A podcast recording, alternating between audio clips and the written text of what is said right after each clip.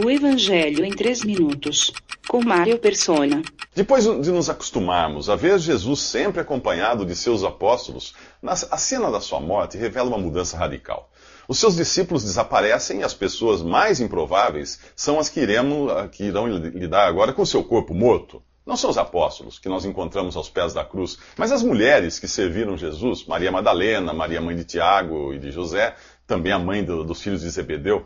Os profetas do Antigo Testamento tinham previsto que Jesus seria contado com os ladrões, o que aconteceu na cruz. Isaías previu também que providenciariam para que ele fosse sepultado com os ímpios, talvez numa vala comum para criminosos, porém que ele ficaria com o rico na sua morte. E é um rico que vai pedir a Pilatos para liberar o corpo para ser sepultado.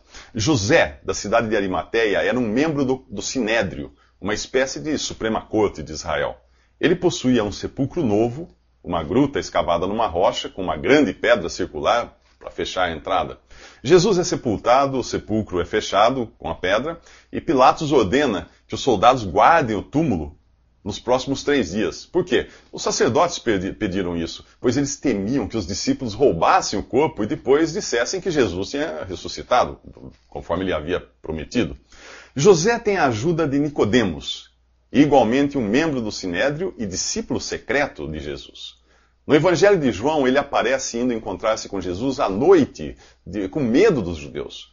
Não era apenas Jesus que estava sendo sepultado naquele momento. José e Nicodemos enterravam também as suas carreiras.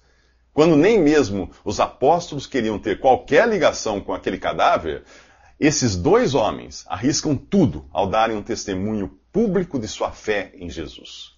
Se você é cristão e acha e, e você se acha um exemplo de fidelidade a Deus, pode apostar que na hora do aperto você encontrará pessoas mais, as pessoas mais improváveis dando um testemunho melhor que o seu. Quantas vezes você se envergonhou de falar do Evangelho a alguém com medo de ser ridicularizado? A menos que você dilua a sua fé ou, ou adapte a sua fé ao mundo, você não terá muitos amigos sendo cristão, não. É claro que você sempre vai encontrar políticos que se tornam cristãos, entre aspas, para conquistar votos, ou então artistas decadentes que decidem explorar o, o filão evangélico também, entre aspas, mas não é desse cristianismo que nós estamos falando aqui.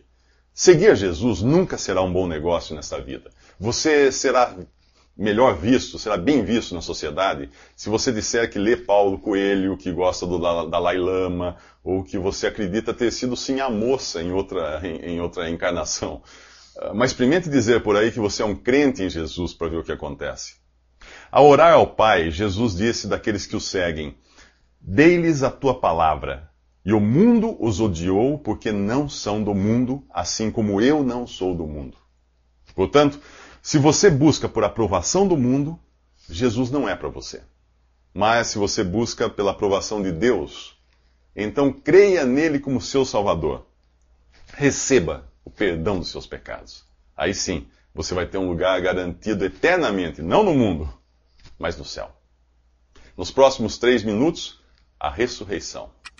Visite www.3minutos.net.